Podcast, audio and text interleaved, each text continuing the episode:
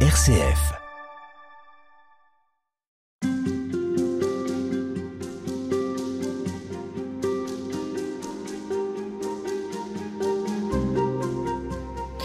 L'évangélisation est un véritable sujet pour les chrétiens d'aujourd'hui, une préoccupation soucieuse tout autant qu'un projet enthousiasmant. Saint Paul, qui va prêcher auprès de païens, peut être une véritable source d'inspiration, à la fois par ses propos, mais aussi par son comportement avec les communautés qu'il va constituer au fur et à mesure. C'est en tout cas ce dont vous êtes convaincu, frère Jean-Michel Poffet. Bonjour. Bonjour Madeleine. Vous êtes dominicain, bibliste, vous avez enseigné l'exégèse à l'université de Fribourg, en Suisse. Vous avez dirigé l'école biblique et archéologique française de Jérusalem de 1999 à 2008. Et puis vous êtes revenu sur les pas de Saint Paul à la recherche des premières traces de l'évangélisation. Et c'est l'objet d'un ouvrage évangélisé, oui, mais comment? Une pastorale paulinienne aux éditions du Cerf. Alors Jean-Michel Poffet, si l'évangile euh, est une bonne nouvelle, pourquoi est-ce que l'annoncer n'est pas une évidence, ni aujourd'hui, ni même dans les premières décennies qui ont suivi la mort du Christ? Eh bien, tout d'abord parce que annoncer un salut par la croix, le Fils bien-aimé de Dieu qui meurt comme un, comme un brigand, un malfaiteur, torturé en dehors de Jérusalem, n'a rien d'évident. Annoncer qu'il est vivant, parce que on approche la Toussaint, donc avec les morts, on a, l'habitude, je dirais, la fréquentation, c'est pas trop dangereux, mais et un vivant. Est-ce que ça veut dire que Jésus est vainqueur de la mort, qu'il est vivant, qu'il nous donne son esprit, qu'il est source d'espérance pour nous? Alors, je n'ai pas, je n'ai aucun doute à cet égard. L'évangile est une bonne nouvelle à partager. Et Saint Paul lui dit malheur à moi si je n'annonce pas l'évangile. La question c'est comment? Et c'est devenu particulièrement difficile dans un monde à la fois sécularisé et attiré par toutes sortes de traditions religieuses multiples et variées, y compris les plus bizarres. Hein. Donc c'est devenu difficile. Alors que nous traversons une crise euh, politique, la guerre euh, tout près de nous, euh, écologique, morale, spirituelle. Alors comment? Et ce qui m'a passionné en lisant notamment la première lettre de Paul aux Thessaloniciens, puisque c'est de là que je pars, c'est que ça n'est pas une théorie, ça n'est pas des idées, c'est même pas mes idées à moi, ça n'a hmm. aucun intérêt ça. Mais c'est la trace d'une évangélisation concrète. Alors d'autant que Saint Paul, il n'est pas dans un contexte qui, qui, est plus facile que celui d'aujourd'hui. Au contraire, lui aussi, autour de lui, il a des gens qui ont d'autres philosophies, donc euh, qui pourrait tout à fait trouver euh, bien plus intéressant de suivre ce que va dire tel ou tel philosophe plutôt que ce que aurait à leur raconter euh, saint Paul. Mais le marché religieux à Thessalonique était florissant. Les inscriptions nous ont montré toutes sortes de noms de dieux et de déesses multiples et variés. Saint Paul fait écho à l'attitude de ces gens. Vous vous êtes détournés des idoles pour vous tourner vers le Dieu vivant et véritable. Mais il faut pas croire qu'on l'attendait partout. À Athènes, on va le traiter de perroquet euh, lorsqu'il va proposer la résurrection du Christ à des Athéniens qui ne rêvaient que d'une chose, c'est de libérer l'esprit, le, le, corps étant au mieux indifférent, au pire même assez négatif, une prison pour l'esprit, et venir leur dire qu'on va ressusciter, qu'est-ce que ça veut dire? Et puis d'autre part, annoncer dans le monde grec que nous sommes les temples du Saint-Esprit, vous croyez que ça avait plus de chances de passer hier qu'aujourd'hui? Et les Grecs proposaient aussi le bonheur quelque part. Ils proposaient aussi le bonheur, tout à fait. Mais Paul vient d'une culture, euh, il est juif, de la stricte observance. Il est même pharisien, c'est-à-dire un séparé, comme beaucoup de croyants qui veulent rester fidèles aujourd'hui et qui pensent que pour l'être, il faut se séparer du monde. Jésus nous dit, je ne te demande pas de vous tirer du monde, mais de vous conformer à l'évangile et puis d'animer ce monde, de lui donner de la lumière et de l'espérance.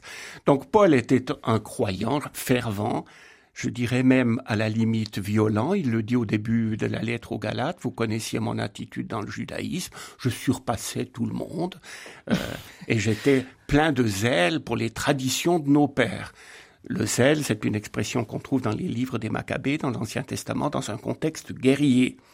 Donc, une violence religieuse pour garder, sauvegarder les traditions des pères. Dans notre contexte à nous, je dirais que c'est une sorte de taliban. En extrême. Voilà. Et puis comment un homme comme ça peut devenir disciple de Jésus de Nazareth, c'est ça qui est intéressant. Qu'est-ce qui est à l'origine de sa mission? De quoi est-ce qu'il a été le témoin? euh, qui soit à ce point fort pour qu'il ait ensuite envie d'en faire toute sa vie Alors Paul est rattrapé, si vous voulez, par le Christ au chemin de Damas. Saint Jean Chrysostome, dans une magnifique homélie, dit que le Christ a appelé les disciples au bord du lac de Galilée quand ils étaient en train d'arranger leur filet. Mais pour Paul, c'est lui qui l'a pris dans ses filets du haut du ciel. Donc alors que Paul est un persécuteur des chrétiens parce qu'il dit mais il attend le Messie comme pharisien. Et de penser que ces Nazaréens qui prétendent que c'est ce, ce, Jésus qui était le Messie attendu alors qu'il a été condamné par les autorités de son peuple, grands prêtres pharisiens, etc., et puis par les Romains mis à mort sur une croix, que cet homme-là est le Messie, ça lui est insupportable.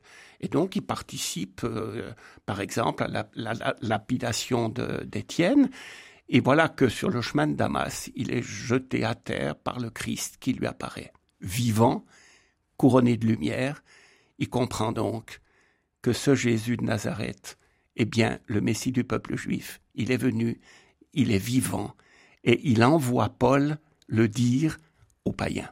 Alors qu'est-ce qui vaut que la résurrection soit annoncée à tous? Que c'est pour lui si capital qu'il va consacrer toute sa vie alors, à annoncer la résurrection? Mais c'est capital pour lui, mais c'est aussi un peu capital pour nous. Sûr. Quand vous venez de perdre un être cher et que vous vous demandez et maintenant? Alors est-ce qu'il va nous rester quelques photos, des souvenirs, un album, c'est tout? Est-ce que nous pouvons raisonnablement croire, ou plutôt spirituellement en être sûrs, que la mort est vaincue? C'est le Christ et lui seul qui nous en a montré la preuve en apparaissant aux disciples qui d'ailleurs n'arrivaient pas à y croire.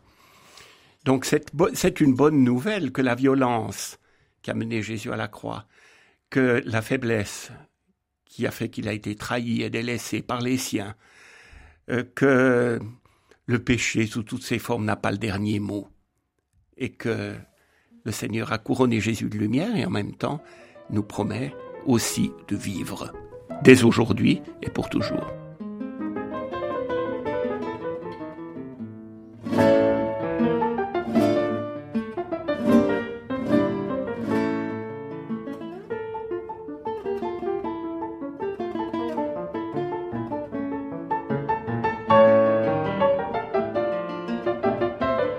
Saint Paul, il est convaincu, il est pris par euh, la passion de vouloir travailler pour le Christ, mhm. de vouloir transmettre cette bonne nouvelle. Par quoi est-ce qu'il va commencer? Parce que euh, le terrain est immense, il a le feu. Comment est-ce qu'il va euh, démarrer sa mission? Alors, on n'a pas l'écho de, un peu développé, si vous voulez, de ses premières prédications. Quand il écrit la première lettre aux Thessaloniciens, il a déjà une quinzaine d'années de ministère derrière lui mais on voit qu'il répercute ce qu'on appelle, nous, dans notre langage euh, d'exégète, le premier kérigme, la première annonce. On la trouve, cette première annonce aussi, dans les actes des apôtres, dans mhm. le premier discours de Pierre à la Pentecôte, par exemple. Vous l'avez tué, Dieu l'a ressuscité. Donc, euh, Jésus est vivant. Jésus nous donne son esprit, et par là, qui est un esprit de communion, tient à faire de nous des êtres et des femmes de communion. Et c'est ça qui m'a intéressé. En somme, comment il arrive à, s'il ne le fait que le dire, pourquoi est-ce qu'on croirait lui plutôt qu'un autre? Donc comment est-ce qu'il est arrivé à le faire percevoir? Et ce qui m'a intéressé dans cette lettre aux Thessaloniciens, euh, et ça c'est irréfutable, c'est que sept fois dans la lettre, il dit, vous savez comment nous sommes venus chez vous.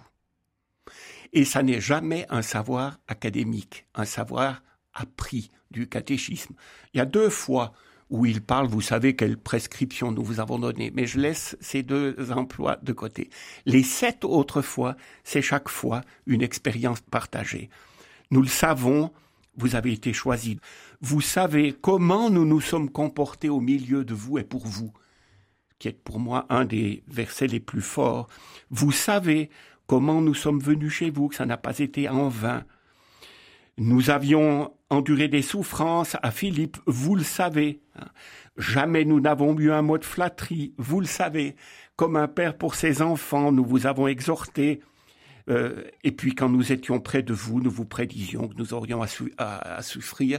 C'est ce qui est arrivé, vous le savez. Vous remarquez que Paul leur écrit à ces Thessaloniciens parce que il a été chassé aussitôt qu'il a commencé à poser les bases cette communauté, il en a été chassé et donc euh, par les Juifs. Mhm. Et il est plein d'inquiétude, donc il envoie Timothée prendre des nouvelles. Timothée revient en lui disant ça va pas trop mal. Et alors il leur écrit.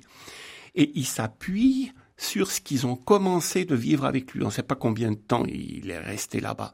Les actes des apôtres au chapitre 17 disent euh, trois sabbats de suite, il leur a prêché. Mais ça ne veut pas dire qu'il est resté trois semaines. Mhm. Peut-être deux, trois mois. Et donc il s'appuie sur ce qu'ils ont vécu ensemble. Et ça, c'est cette expérience commune, un passé sur laquelle ils vont pouvoir s'appuyer pour confirmer la solidité. Absolument. C'est une expérience qui a rendu crédible l'évangile qu'il leur prêchait. Ça n'était pas que des mots quand il dit euh, au début de la lettre, mon arrivée chez vous, ça n'a pas été que des mots.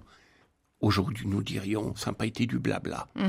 Mais une dynamique d'esprit avec un E majuscule et une pleine plénitude. Donc ils ont éprouvé que cette bonne nouvelle, c'était une parole vraie, pleine de force, de souffle, et qui leur faisait du bien.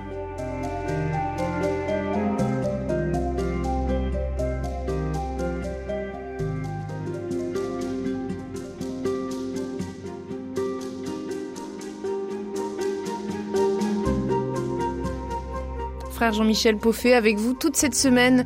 On essaye de mieux comprendre comment Saint Paul a pu évangéliser et comment il s'y est pris et à qui il parlait. On le fait à partir de la première lettre de Saint Paul aux Thessaloniciens. Cette lettre, elle était lue où, à qui et comment? Alors, elle était lue à qui? Mais à une communauté rassemblée pour la liturgie. Il le dit à la fin de la lettre, je vous en supplie que cette lettre soit lue en communauté. Il le dit aussi à la fin de la lettre aux, Colossiens, les lettres étaient échangées d'une communauté à l'autre et lues comme on le fait aujourd'hui dans la liturgie. Ce qui donne un poids particulier à chacun des mots euh, et au contenu de cette lettre. Ça n'est pas une lettre intime, ce n'est pas non plus une lettre officielle, une sorte de bordereau, si vous voulez. Non, c'est une lettre de communication entre l'apôtre absent et puis cette communauté réunie pour la prière, pour laquelle il a beaucoup d'amitié, d'affection et il veut les encourager. Voilà. Donc à qui? Et alors, ce sont plutôt euh, des esclaves, des citoyens de plein droit, des femmes, des hommes, euh, des riches, des pauvres? Voilà, probablement qu'il y avait un peu de tout. Certainement qu'il y avait surtout des païens venus à la foi, puisqu'il leur écrit qu'ils se sont détournés des idoles pour se tourner vers le Dieu vivant. Ça ressemble quand même plus à des païens qu'à une mm. communauté juive. Même si dans les actes des apôtres, Luc, mais c'est précisément Luc qui écrit, Luc qui est très soucieux que l'évangile soit annoncé d'abord aux juifs et ensuite aux païens, dit que il commence par la synagogue et que vont se convertir quelques-uns, dont quelques dames de qualité. Mais ça, c'est le souci de Luc. Quand on écoute Paul lui-même, on voit que ce sont surtout des païens, et ensuite il va insister qu'il a travaillé de ses mains pour n'être à la charge de personne, être au contact des gens, c'était donc plutôt des petites gens. Et nous savons que c'est ce qui a touché ces esclaves ou ces... Il y avait quelques personnes mieux situées qui pourront recevoir l'Église à la maison, ça on en reparlera, mais la plupart étaient des gens d'humble condition qui ont trouvé dans l'annonce de la résurrection de Jésus et d'un Dieu Père, Père de chacune et chacun, une source d'espérance et une dignité que le paganisme ne leur offrait pas. Parce que là, ce qu'on a oublié, c'est qu'ils sont passés de plusieurs dieux à un Dieu unique. C'est ça qui est majeur aussi pour eux. Et ça, ça change tout pour eux. Mais pas seulement un Dieu unique, mais il m'a aimé et s'est livré pour moi, dit Paul. Et ce Il m'a aimé et s'est livré pour moi, dont un exégète écrivait euh, il y a quelques dizaines d'années que ça réchauffe bien des traités de théologie, c'est tout à fait vrai. C'est-à-dire que un, Dieu Père pour chacun de ses enfants et qui euh, fait comprendre à chacune et chacun que le Christ a donné sa vie pour nous, et en particulier pour ceux qui ont le plus besoin d'être euh, consolés. Alors ces petites communautés, pour euh, bien se représenter, c'était quoi 10, 20, une centaine de personnes? C'était des petits groupes de gens qui se connaissaient, qui avaient envie de se retrouver? Voilà. À quoi elles ressemblent? alors, on a dans les fouilles que les archéologues ont menées, par exemple à Corinthe, on a trouvé des, des maisons de l'époque de Paul. Donc on peut regarder la taille. Il y en a des un petit peu plus grandes, d'autres un peu plus petites. Mais le salon, c'était euh, 30, 35 mètres carrés. Et on mangeait sur des banquettes. Donc allongé le long du mur, ça vous fait 6, 8 personnes, pas beaucoup plus. Vous mettez éventuellement une dizaine de personnes dans l'atrium, euh, peut-être debout, hein. mais ça vous donne des communautés de 10, 15, maximum 20 personnes. Et pour les maisons plus petites, beaucoup moins. Donc partons pour des communautés de, de 8, 10 personnes. Et comment Paul a fait pour que ces communautés se sentent communautés, justement, se sentent vivre une expérience commune tournée vers le Christ? Je pense qu'il leur a donné d'abord un exemple de communion. Toute cette lettre, le premier verset, Paul, Sylvain et Timothée à l'église des Thessaloniciens qui est en Dieu le Père et dans le Seigneur Jésus-Christ. Ça nous paraît euh, banal parce que euh, on entend ça et on ne mesure pas l'originalité. Parmi les centaines et milliers de lettres de l'Antiquité, il y en a que très très peu qui ont des auteurs multiples. En général, c'est une personne qui écrit. Or, presque toutes les lettres de Paul, dans les lettres qu'on considère comme littérairement authentiques, toutes sauf les Romains. Il y a plus qu'une personne. Paul et Sosthène, Paul et Timothée, ici Paul, Sylvain et Timothée. Donc c'est des apôtres en communion qui s'adressent à cette communauté.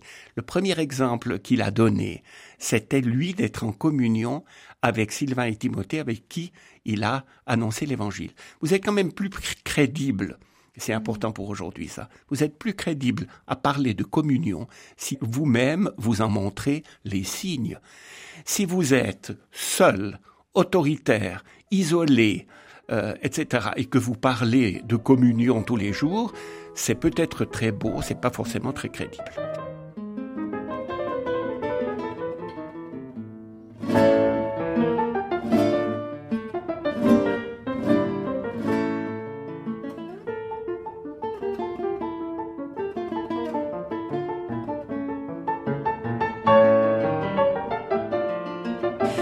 Vocabulaire aussi qu'il utilise, euh, il euh, prend des termes qui peuvent être effectivement ceux de l'Ancien Testament, mais il utilise aussi le terme ecclésia qui, à l'époque, est utilisé plutôt dans le monde politique. Ça veut dire quoi? Comment est-ce qu'on peut le comprendre, ça? Alors, Paul a l'ecclésia des Thessaloniciens. Quand un citoyen grec entend parler de l'ecclésia, c'est le verbe kaléo en grec, c'est appeler. Donc, c'est l'assemblée, la convocation des citoyens. On pourrait bah, parler d'une assemblée communale euh, ou d'une assemblée de citoyens peut-être même plus grande dans le monde politique. Il se trouve que là, c'est une assemblée qui est en Dieu le Père et dans le Seigneur Jésus. Et il reprend le même terme, ecclésia. Ecclésia. Autrement dit, qu'est-ce que c'est qu'une assemblée, même s'ils sont que 10 ou 15 personnes, qui fait l'expérience de Dieu comme Père grâce à Jésus? Qui nous a dit que Dieu était notre Père, et ce Jésus est Seigneur, c'est-à-dire qu'il est ressuscité. Mais c'est ce qu'on appelle l'Église. Et l'Église, c'est pas d'abord euh, le Vatican ou des structures, c'est une communion de frères et de sœurs rassemblés dans cette expérience de Dieu comme Père, de rassembler par Jésus. Voilà, à la source. Évidemment que c'est plus parlant quand vous vous connaissez et que si Paul écrit comme il écrit aux Corinthiens, vous êtes membres les uns des autres, euh, si vous êtes dix ou quinze personnes dans une ville de quelques dizaines de milliers d'habitants et que vous pouvez partager les joies et les peines euh, entre vous et vous entraider, ça devient une église euh, qui fait cette expérience de Dieu comme Père. Donc nous sommes frères et sœurs les uns des autres et nous essayons de le vivre. Et puis là où il fait fort aussi, c'est que ce terme ecclésia, on le rencontre dans l'Ancien Testament, dans le Deutéronome, où il y a déjà l'idée d'un peuple un peu hors du commun d'une certaine manière, qui va vivre quelque chose de particulier. Oui, tout à fait. Dans la Torah, donc les cinq premiers livres de l'Ancien Testament, la base des Écritures pour le peuple juif, il n'y a qu'un livre dans lequel ce mot ecclésia vient souvent, c'est le Deutéronome, pour désigner l'assemblée solennelle d'Israël au pied du mont Sinaï qui reçoit les dix commandements, qui reçoit la parole de Dieu qui va structurer sa vie. Et ce peuple-là, l'assemblée du désert, comme disent les commentateurs juifs, voilà que Paul prend ce terme solennel et le fait passer en terre grecque pour une toute petite église de maison euh, à Thessalonique. Comme inculturation, c'est fantastique. Donc, Paul ne se laisse pas troubler par les questions de statistiques. Hein. Est-ce que on est des millions? Est-ce que ce que ces gens-là sont en train de vivre, c'est vrai. Si c'est vrai, ils sont l'Église. Peut-être pas toute l'Église, mais ils sont l'Église. Et quand Gaius, euh, il le cite dans une de ses lettres, reçoit toute l'Église chez lui, ça veut dire il avait un salon un peu plus grand que les autres, et donc il pouvait rassembler deux ou trois de ces petites communautés euh, à Corinthe ou bien à, Thessalonique. Alors c'est le signe d'une ambition qu'aurait Paul dès le départ ou bien euh, c'est l'idée qu'il va ancrer dans l'histoire biblique ces personnes qui découvrent Dieu Comment est-ce qu'on peut le comprendre? C'est sûrement qu'il va ancrer dans l'histoire, dans, dans, dans comment dire, l'expérience spirituelle d'Israël, c'est euh, euh, chrétien tout, tout, frais, tout neuf. Hein Mais c'est énorme. Il le dira par exemple aux Corinthiens, nos pères étaient sous la nuée dans le désert. Dire nos pères à des païens, ça veut dire qu'il les a fait entrer dans l'expérience de l'Exode. Vous êtes des azimes très purs, comme il écrit aux Corinthiens aussi. Ça ne se comprend pas sans une catéchèse qui greffe l'expérience spirituelle de ces premiers chrétiens de Thessalonique sur l'expérience du monde juif. Alors par ailleurs, donc il les forme, il les ah, forme à l'histoire juive.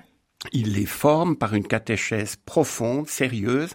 Sinon, on ne comprend pas comment il peut employer des termes pareils sans les, sans les expliquer. Maranatha, dit-il aussi à la fin d'une lettre, Seigneur, viens, mais sans le commenter. Ça veut dire qu'il leur, a, il leur en avait parlé. Donc ils comprennent et, ce que, ils, peuvent le comprendre. Par ailleurs, je ne crois pas qu'il avait forcément un grand agenda de ce qu'il allait faire, mais ce qu'il leur dit, c'est que maintenant, euh, vous, comment dire, vous vous êtes mis à nous imiter, nous et les apôtres, hein, et on parle de partout, on parle de votre foi. Et si bien que maintenant, nous pouvons nous taire, dit Paul. C'est extraordinaire ça, donc il peut aller plus loin, fonder une autre communauté. Est-ce que ces personnes qui décidaient de suivre Saint Paul, de se regrouper, ça a dû étonner leurs proches, leur environnement, est-ce que finalement ça les isolait un petit peu du reste de la population? Est-ce qu'ils se trouvaient fragilisés? Écoutez, hier comme aujourd'hui, de quitter un mode de vie, de penser autrement que monsieur et madame tout le monde, ça vous met d'une certaine façon un peu à l'écart. S'il y a 50 ans, le bon Cato pouvait être euh, passé pas trop mal dans la société française peut-être, mais aujourd'hui, euh, c'est peut-être assez différent. Et donc, euh, oui, de, de tout à coup quitter aussi une manière de vivre à la païenne pour essayer de vivre à la chrétienne, ça vous isole. Et c'est d'autant plus important de trouver alors des appuis dans la communauté chrétienne dans laquelle ils entrent pour pouvoir euh, faire cette expérience de frères et sœurs dans la foi et de s'aider les uns les autres dans l'espérance.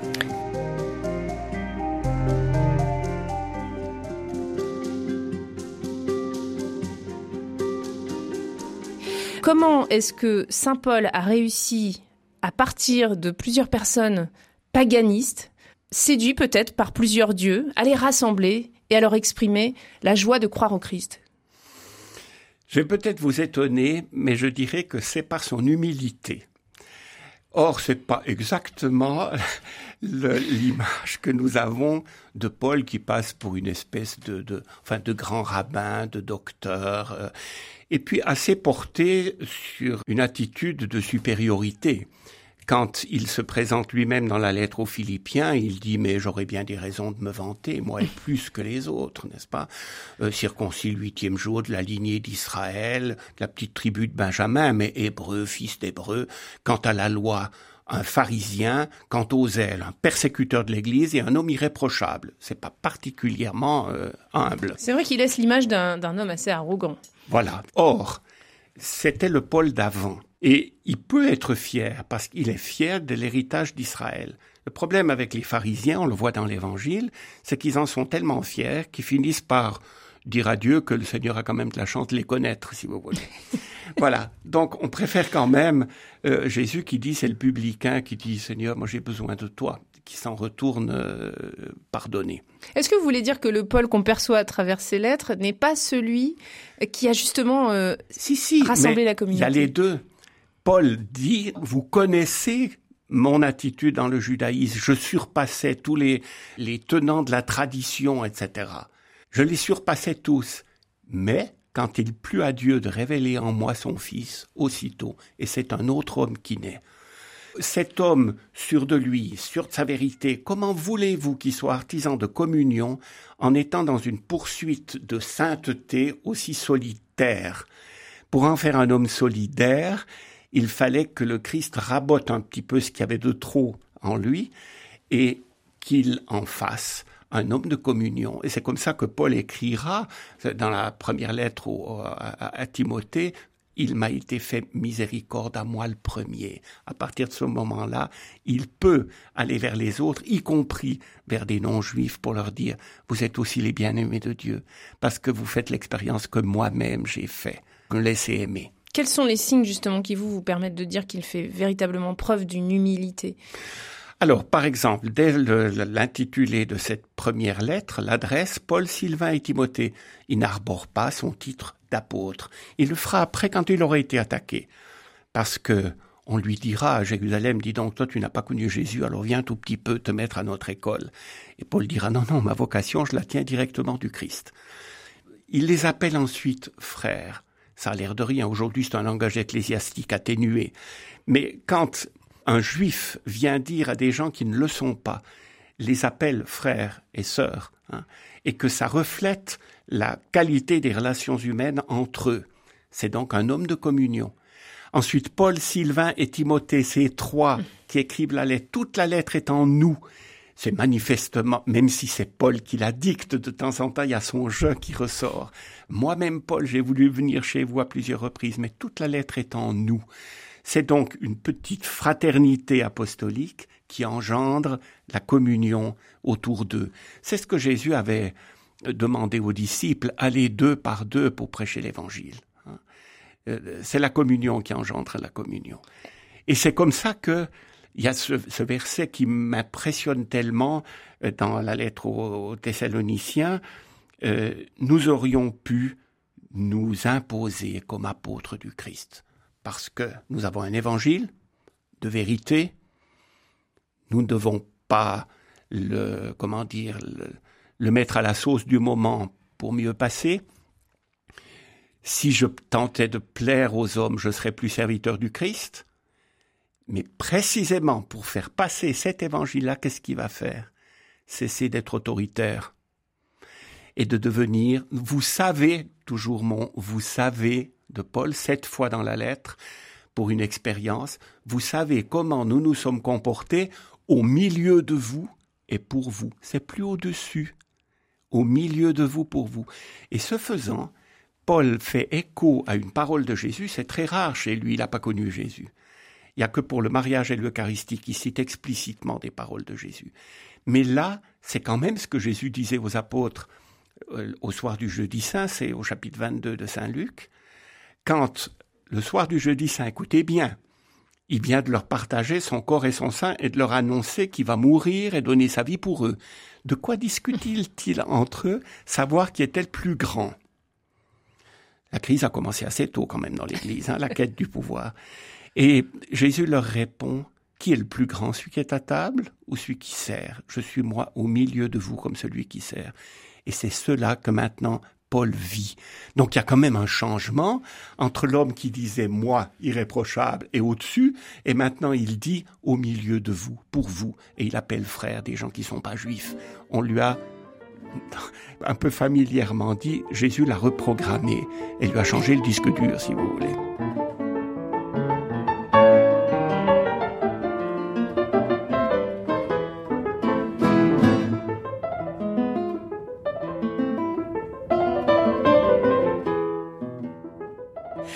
Veut dire que Paul, qu'on retient surtout pour son enseignement, est d'abord quelqu'un qui va vivre cette communion, qui va avoir un, comportement qui n'est pas celui qu'il avait avant et qui n'est pas celui peut-être euh, Absolument. Et même quand il a des phrases qui nous étonnent, imitez-moi. Mais il ajoute, car moi j'imite le Christ. N'est-ce pas? Aussi vrai que la vérité du Christ est en moi. Alors si vous séparez ça, on dit pour qui il se prend? Hmm. Mais dit si, si.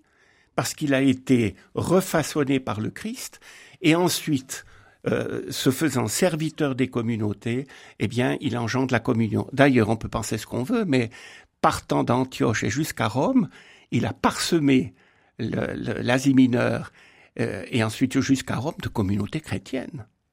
Mais alors ça veut dire que la technique, entre guillemets, c'est celle de l'imitation. Est-ce qu'on n'est pas reparti sur euh, la prédication et qu'on oublie que d'abord et avant tout pour Saint Paul, c'est l'imitation? Ça n'est pas d'abord un catéchisme, même s'il est vrai. Ça n'est pas des mots, ça n'est pas des phrases. C'est euh, le verbe Jésus, c'est fait parole, fait chair pour nous rejoindre. Comment voulez-vous en être témoin sans que l'évangile passe par notre propre chair. Et Paul l'écrit aux Thessaloniciens. Nous aurions voulu, mais j'y reviendrai à, à, propos des relations humaines encore, nous aurions voulu vous transmettre pas seulement l'évangile de Dieu, mais notre propre vie, tellement vous nous étiez devenus chers. Et c'est comme ça que Paul n'était d'ailleurs pas seul. On calcule qu'il y a environ 80 personnes qui sont mentionnées dans les lettres. Et 80 missionnaires avec lui. Voilà, d'une manière ou d'une autre, mentionnées. Et puis donc 18 femmes. Ça aussi, euh, ça compte. Et hum, ça prouve bien qu'il est au, au cœur d'un réseau de personnes. Et notre Dieu de communion, le Dieu trinitaire est un Dieu de communion. Il ne peut pas être révélé sinon par des hommes et des femmes artisans de communion et pas seulement, pas seulement euh, si vous voulez, de, de dogmes. Et en quoi ça va consister si on va un petit peu plus loin cette imitation? Qu'est-ce qu'ils vont retenir de Saint Paul? Qu'est-ce qui, chez lui, va marquer ces païens? Eh bien, c'est précisément quand il écrit vous et vous nous avez imités. Vous savez comment nous sommes venus chez vous. Notre parole n'a pas été du blabla, mais force de l'Esprit Saint et plénitude. Hein. Vous savez comment nous sommes venus chez vous, euh, c'est-à-dire en serviteurs, au milieu de vous pour vous, et vous vous êtes mis à nous imiter, nous et le Seigneur. C'est en imitant les apôtres que les Thessaloniciens se sont rapprochés du Christ. Autrement dit, et c'est tout le, le délicat aujourd'hui encore, d'une part, d'un côté, il faut être ferme au service de la vérité, et pas une espèce de girouette, fut-elle spirituelle, et d'un autre côté, sans arrogance, sans volonté de dominer, sans attirer à soi, mais en étant serviteur des communautés. Et là, on suit le Christ Jésus. Ça veut dire qu'il y a une amitié qui se double d'un lien de Il y a une amitié sous le regard de Dieu notre Père qui est au fondement d'une fraternité. Si vous gardez la fraternité en la coupant de la transcendance, vous avez un discours de fraternité, vous n'avez pas forcément l'énergie pour la rendre vraie. Est-ce que c'est ce qui peut aussi ancrer l'idée d'une vocation, le fait d'être frère, le fait de vivre ensemble euh, la découverte du Christ? Est-ce que ça peut aussi être euh, l'origine d'une vocation pour pour toutes ces populations? Je crois même que c'est ce qu'il nous faut redécouvrir comme baptisé, parce que vous remarquez qu'il n'est pas question du sacerdoce ici. Donc euh, ça n'est pas. Euh, nous pouvons être minoritaires. Nous pouvons, nous manquons de prêtres et nous en manquerons probablement dans les temps à venir. Mais c'est le rôle des baptisés euh, qu'il nous faut absolument redécouvrir. Comment nous pouvons être artisans de communion les uns et les autres, de prière, de charité partagée. Et c'est ça qui transmet l'Évangile. Donc tout ne dépend pas quand même des évêques et des prêtres. C'est plutôt une bonne nouvelle pour la crise que nous traversons. Alors justement, qu'est-ce qu'on pourrait retenir aujourd'hui de ce que l'on vient de dire sur à la fois la communauté, sur ses frères bien-aimés, l'amitié, sur le fait aussi que Saint Paul fait preuve d'humilité, qu'il écoute la communauté qu'il rencontre et que cette communauté est diverse. Qu'est-ce qu'on peut déjà en retenir à mi-chemin, je dirais, dans cette émission? Écoutez, quand il leur écrit à vous les bien-aimés de Dieu, il écrira aussi aux Romains vous qui êtes les bien-aimés de Dieu. C'est comme une définition du chrétien. Vous avez le sentiment que c'est ça que, quand on interroge les gens aujourd'hui, qu'est-ce que c'est qu'un chrétien? C'est pas d'abord une question de morale, etc. C'est de se découvrir comme aimé de Dieu. Et ensuite, si c'est ça, C'est un évangile qui met en communion les uns avec les autres. C'est aussi un évangile de consolation. Euh, Paul dit qu'il a envoyé Timothée pour les affermir, ça c'est le côté vérité, et pour les consoler. Autrement dit, se faire proche d'eux, comme le Christ s'est fait proche de nous.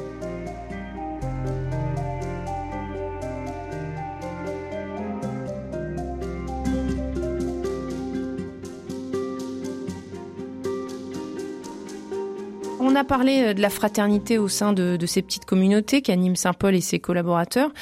Dans quelle mesure, pour vous, ces relations humaines vont être majeures justement pour cette question de l'évangélisation? C'est un aspect majeur de la première évangélisation paulinienne. J'en veux pour preuve euh, ce verset tellement important que j'ai déjà commenté, nous pouvions, étant apôtres du Christ, vous faire sentir tout notre poids. N'est-ce pas? Nous nous draper de l'autorité du Christ pour finalement être autoritaire. Or, il se trouve que le Christ, qui lui peut dire moi je suis la vérité, s'est fait serviteur. Par conséquent, la question, ça n'est pas de revendiquer l'autorité du Christ pour faire passer notre message, mais c'est d'agir de manière à ce qu'on nous reconnaisse cette autorité. Et on nous la reconnaîtra quand nous ressemblerons au Christ qui est serviteur. Et Paul continue. Au contraire. Ah ah.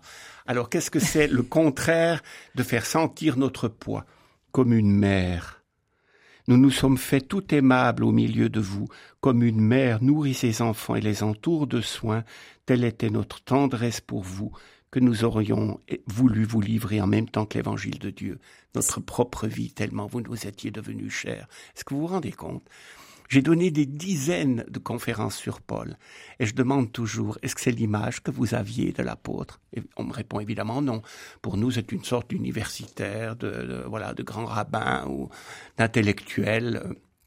La première image, et elle n'est pas romantique pour Paul, en vous transmettant l'évangile nous ne pouvions pas le faire autrement qu'en nous donnant quelque chose de nous-mêmes. Et la première image qui lui vient à l'esprit, c'est celle de la maman qui entoure de soins son tout petit, qu'il réchauffe sur son sein, quand on sait l'importance de cette intimité entre la mère et son enfant, et qui va compter pour sa solidité plus tard. Vous nous êtes devenus chers. Agapé de agapé la charité. Voilà. Première image de Paul, la maman. Un peu plus loin, il dit, et nous vous avons exhorté comme un père ses enfants à mener une vie digne de Dieu. Là, c'est le pôle paternel. Au milieu, il leur dit, euh, vous vous souvenez, frères, de nos labeurs et fatigues? Donc, parce qu'il a travaillé pour être à la charge de personne. Mhm. Ça, c'est le côté, je dirais, pécunier.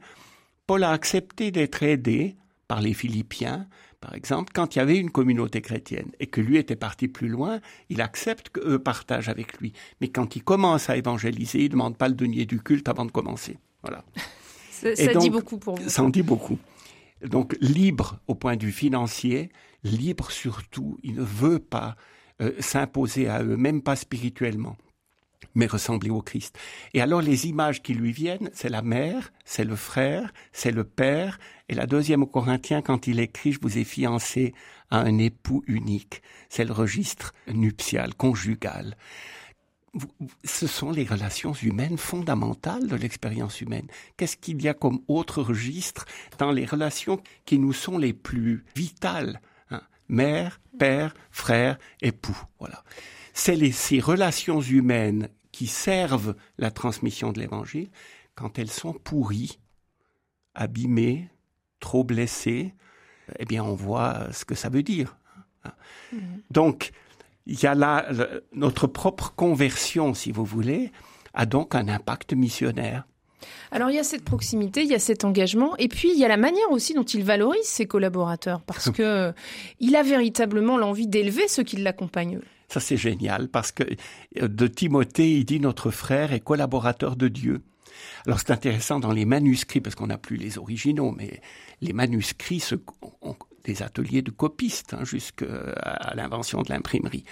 Et on voit que les scribes ont spontanément corrigé soit parce que ça leur paraissait tellement drôle de dire collaborateur de Dieu.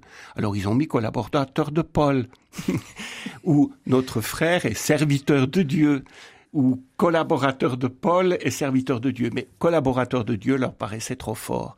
Eh bien non, Paul ose ce qualificatif pour Timothée en disant il faut que nous soyons là comme médiateurs, si vous voulez, de l'Évangile.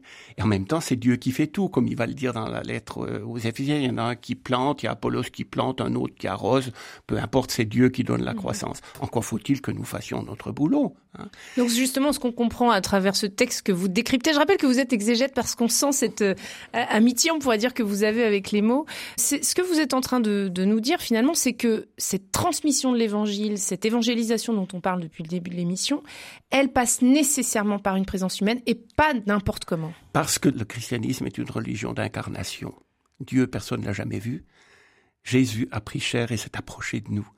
Et il a choisi des disciples, allez. Et ensuite, il a choisi Paul pour l'envoyer vers les païens, un pharisien qu'il a jeté à terre et, et, transformé, si vous voulez, pour en faire un homme de communion. Et je trouve très beau le fait que Paul valorise cette petite communauté de, de Thessalonique en l'appelant Église, comme on l'a déjà euh, commenté. Mhm. Et puis, euh, il valorise aussi ses collaborateurs. Mais c'est un traité de management, sans, sans, en avoir la technicité. Valoriser les gens auxquels on parle en pensant qu'ils sont pas nuls et valoriser aussi les collaborateurs c'est magnifique. Je pense que c'est essentiel dans la transmission d'un message, surtout quand c'est l'évangile d'un Dieu ami des hommes.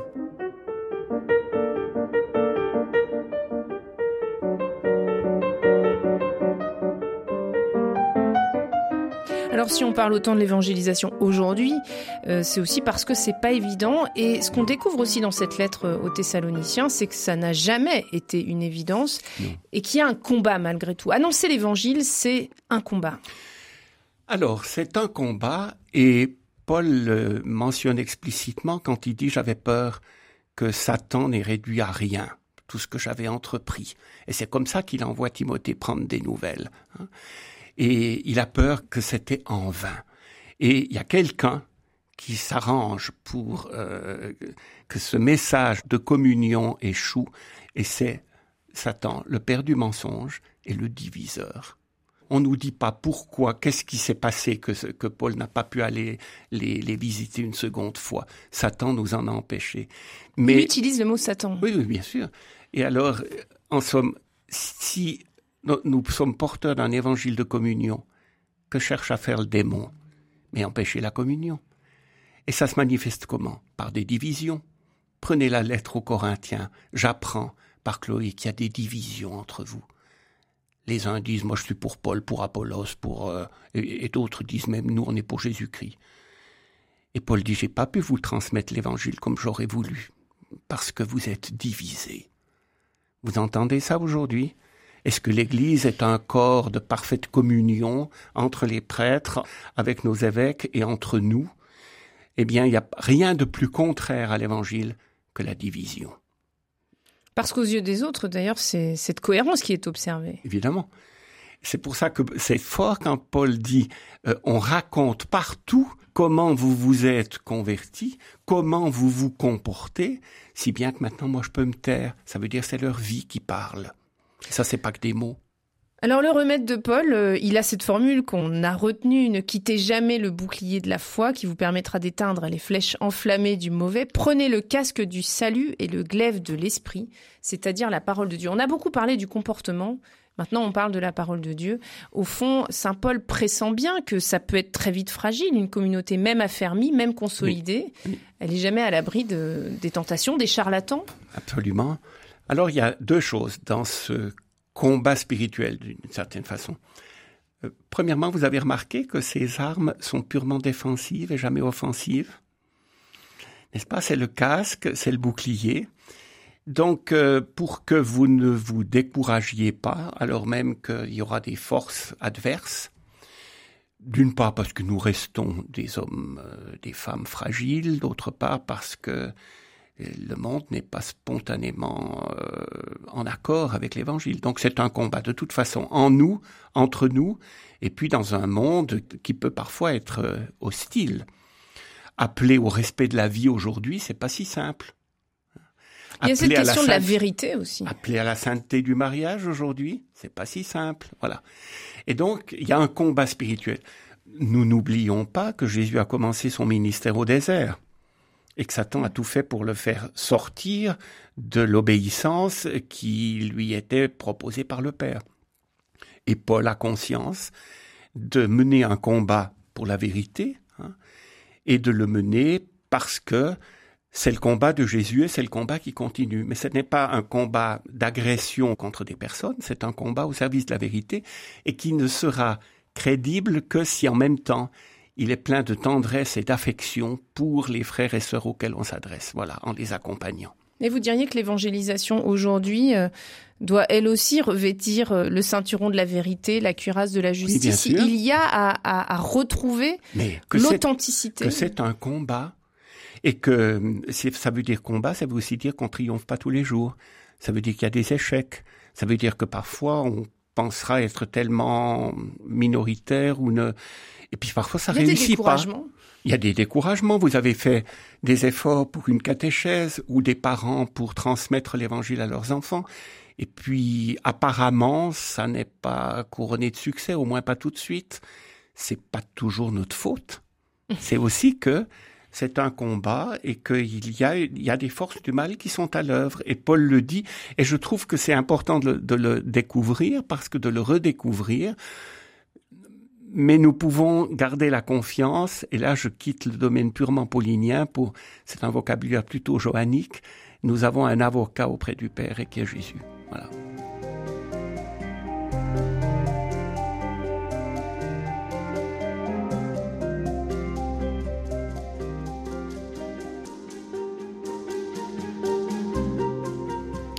Nous découvrons euh, toute cette semaine Paul, Saint Paul, comme un homme de communion, un homme qui n'évangélise pas seul. Comment parlait-il à ces chrétiens fraîchement convertis du paganisme? Eh bien, pas sans difficulté. On parle justement de l'évangélisation, des épreuves que Saint Paul a pu rencontrer et puis aussi de la façon dont il a pu continuer à animer sa communauté. Alors, ces difficultés, ben, elles ont sûrement dû être à l'origine de découragement. Comment est-ce que Saint Paul a tenu bon Jean-Michel Poffet C'est une question qui vous a intéressé. Comment est-ce qu'il a pu dépasser les épreuves qu'il rencontrait au fil de cette évangélisation et de sa rencontre avec les communautés? Je trouve que Saint Paul a des antennes pour l'œuvre de Dieu dans le cœur de ces gens auxquels il vient d'annoncer l'évangile. En somme, pour la vie en train de naître, pour une communauté en train de naître. C'est un grand scoop que je vous annonce, ils n'étaient pas tous parfaits. Il n'y a pas de raison de penser qu'à Thessalonique, à Corinthe ou ailleurs, c'était des gens parfaits. C'était des chrétiens euh, en train d'accueillir le Christ et puis de d'essayer de, de, devenir disciples. C'est très beau que dès les premiers versets de la lettre, nous rendons grâce à Dieu, écrit Paul, à tout moment, pour vous tous, en faisant mention de vous sans cesse dans nos prières. Donc, premièrement, vous vous rendez compte à cette communauté qui a perdu son pasteur, qui est euh, fragilisée de ce fait, il leur écrit que sans cesse il prie pour eux, qui sont présents à sa prière d'apôtre. C'est peut-être un test de la qualité de notre relation pastorale, la première chose. Est-ce que nous prions les uns pour les autres? Est-ce que nous nous portons dans la prière? L'apôtre peut le dire et il le leur dit, le leur écrit. Ensuite, nous nous rappelons, en présence de notre Dieu et Père, l'activité de votre foi, le labeur de votre charité, la constance de votre espérance, qui sont dues à notre Seigneur Jésus-Christ. Qu'est-ce que c'est que ça? C'est ce qu'on va appeler, nous, les trois vertus théologales. La foi, la charité, et puis il met en dernier l'espérance, euh, puisque c'est une lettre très marquée par la dynamique de l'espérance. Autrement dit, qu'il a repéré chez eux quelque chose qui s'apparente à de la foi, à de la charité, à de l'espérance. Mais vous faites comment pour remarquer ça? Il n'y a pas de thermomètre pour la vie théologale. Il a vu l'activité de votre foi ou votre foi active, comme traduit la traduction de la liturgie actuellement. Leur foi, elle, elle, elle a donné des signes concrets, leur confiance en Dieu. Ça a marqué leur vie une charité qui se donne de la peine, qui se retrousse les manches, c'est-à-dire qu'il a vu que l'évangile les rendait meilleurs et plus serviables. Hein. Et, ça, de manière toute simple, à, commencer par la famille, puis euh, au travail et ailleurs. Et puis, il a vu aussi que l'Évangile avait éveillé en eux de l'espérance, parce que la mort n'avait pas le dernier mot. Et il le leur dit. Alors vous disiez justement la mort n'a pas le dernier mot. Dans ces petites communautés qu'il va susciter, arrive justement le décès des premiers membres de ces communautés. Et là, ces chrétiens fraîchement convertis vont découvrir très concrètement que cette fois-ci, la mort n'a plus le même sens. Et l'espérance, on la retrouve aussi ici. Oui, mais ça a commencé par euh, euh, comment quelques-uns ont eu la mauvaise idée de mourir avant le, retour du Seigneur. Et donc ça les inquiète et ils disent à Paul, bon, tu nous dis que un jour le Christ, euh, reviendra dans la plénitude de sa gloire, aura vaincu le péché, la mort et tout, mais c'est pas forcément demain matin. Et puis maintenant, il y en a quelques-uns qui sont morts. Qu'est-ce qui va se passer? Et donc Paul doit les, les rassurer. Vous en faites pas à la résurrection. Euh, et eux d'abord, et nous ensuite, tous, nous serons pour toujours avec le Seigneur. Il emploie d'abord la formule, nous serons emportés dans les airs et tout. Il prend l'image des, des grands cortèges qui partaient à la rencontre de, euh, des dignitaires royaux qui venaient visiter les villes. Mais ça, c'est qu'une image. Mais lorsqu'il l'interprète, nous serons pour toujours avec le Seigneur. Réconfortez-vous ainsi et ne soyez pas comme les autres qui n'ont pas d'espérance. Donc il a toujours ce double souci. C'est un souci interne, c'est-à-dire d'authenticité de la communauté, et ça a un impact à l'extérieur soyez crédibles et lisibles. Vous parliez des effets de la foi. Justement, parmi ces effets, il y a la joie. C'est un véritable marqueur de, la foi et de la charité. Ça, c'est un marqueur aussi. Il le dit dès le début de la lettre. Vous savez comment nous nous sommes comportés au milieu de vous pour vous. Hein, et vous vous êtes mis à nous imiter, nous et le Seigneur. Alors, qu'est-ce que c'est? En accueillant la parole parmi bien des tribulations avec la joie de l'Esprit Saint. Voilà. On voit que la croix passée par là, la souffrance du chrétien, qui n'est pas un idéal, mais qui est en fait... Parmi bien des euh, tribulations. Parmi bien des tribulations. C'est les tribulations de l'apôtre aussi. Hein. Et c'est pour ça qu'il écrit aux Thessaloniciens, nous vous avons envoyé Timothée pour vous affermir et pour vous consoler. Faut jamais oublier que le thème de la consolation devient important à partir du moment du retour d'exil, euh, Isaïe au chapitre 40, on appelle cette deuxième partie d'Isaïe le livre de la consolation. Consolez mon peuple, dites-lui qu'il a assez souffert. Et regardez le vieux Siméon au début de l'évangile de Luc, il était juste et pieux, il attendait la consolation d'Israël. Et Jésus, dans le sermon sur la montagne, euh, heureux ceux qui pleurent, ils seront consolés. Donc c'est une des dimensions de l'annonce de l'Évangile. Fermeté et tendresse, on l'a vu mm. aussi, avec comme une mère, comme un père.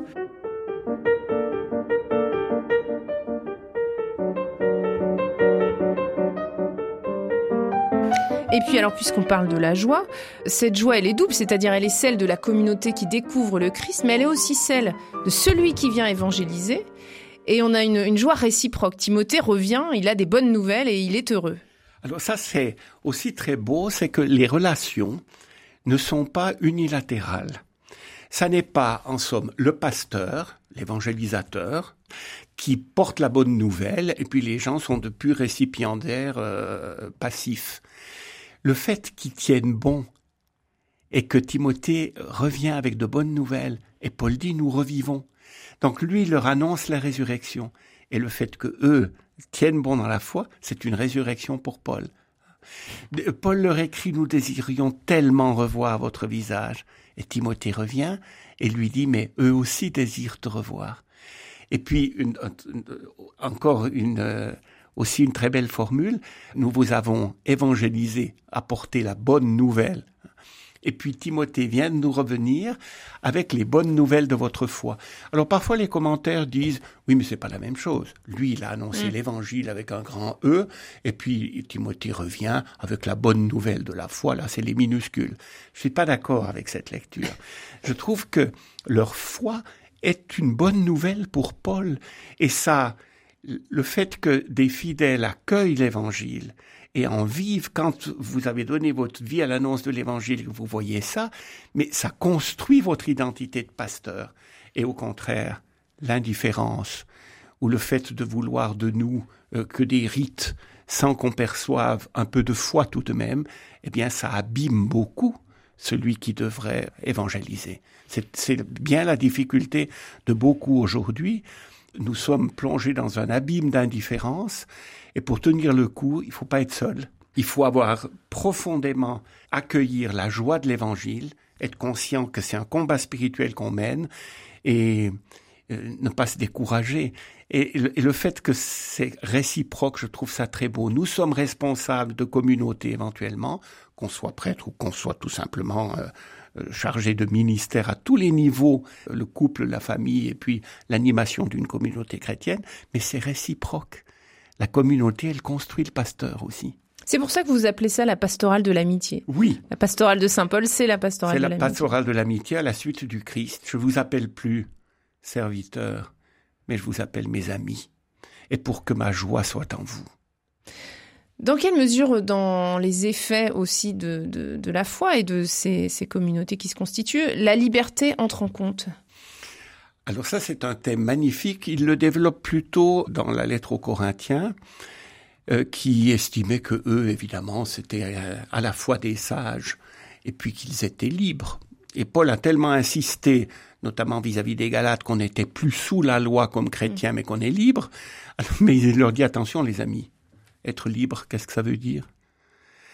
L'artiste qui est libre l'est après combien d'années hein? Un violoniste, euh, une danseuse, un danseur, combien d'années d'exercice pour finalement avoir cette liberté? Ça n'est pas n'importe quelle liberté. Donc une liberté pour servir le Christ et se mettre au service les uns des autres. Il a dû beaucoup étonner quand il a écrit ça aux Corinthiens. Vous êtes libres Eh bien, le test, c'est si vous acceptez d'être esclaves les uns des autres. Voilà, au service les uns des autres. Pas n'importe quelle liberté. Jean-Michel Poffet, on arrive au terme de cette émission. Vous avez écrit cet ouvrage, Évangéliser, oui, mais comment une pastorale paulinienne? Qu'est-ce que vous diriez à tous ceux qui aujourd'hui travaillent à l'évangélisation, cherchent des nouvelles voies pour continuer à parler du Christ, pour transmettre ce qui a pour eux aussi constitué une joie, c'est le de cheminer, d'être chrétien. Qu'est-ce que cette euh, lecture attentive de la première lettre aux Thessaloniciens vous a apporté? Qu'est-ce qu'en tout cas vous en retenez pour notre monde d'aujourd'hui? Premièrement, vous n'êtes pas tout seul. C'est le Christ qui nous envoie et il nous donne son esprit qui est un esprit d'amour et de fraternité. Deuxièmement, si c'est vrai, il faut aussi que les évangélisateurs ne soient pas seuls, mais soient en communion les uns des autres. Troisièmement, sans surplomber et en veillant à ne pas tomber dans un autoritarisme, et pire encore, un autoritarisme clérical, mais un évangile de fraternité. Et si nous le faisons, portés par la prière, avec, comme dit Saint Paul, cet horizon d'espérance toujours pour l'avènement du Seigneur. Il leur montre en somme qu'ils sont beaux dans ce qu'ils sont en train d'essayer de vivre. Eh bien là, ça vous donne envie de continuer. Et ça vous donnera peut-être à vous, auditeurs, envie de découvrir euh, soit l'ouvrage de Jean-Michel Poffet, Évangéliser, oui, mais comment aux éditions du Cerf, soit cette lettre aux Thessaloniciens sur laquelle vous vous êtes appuyé, que vous avez cité régulièrement tout au long de cette émission. Merci beaucoup. Merci à vous, Madeleine.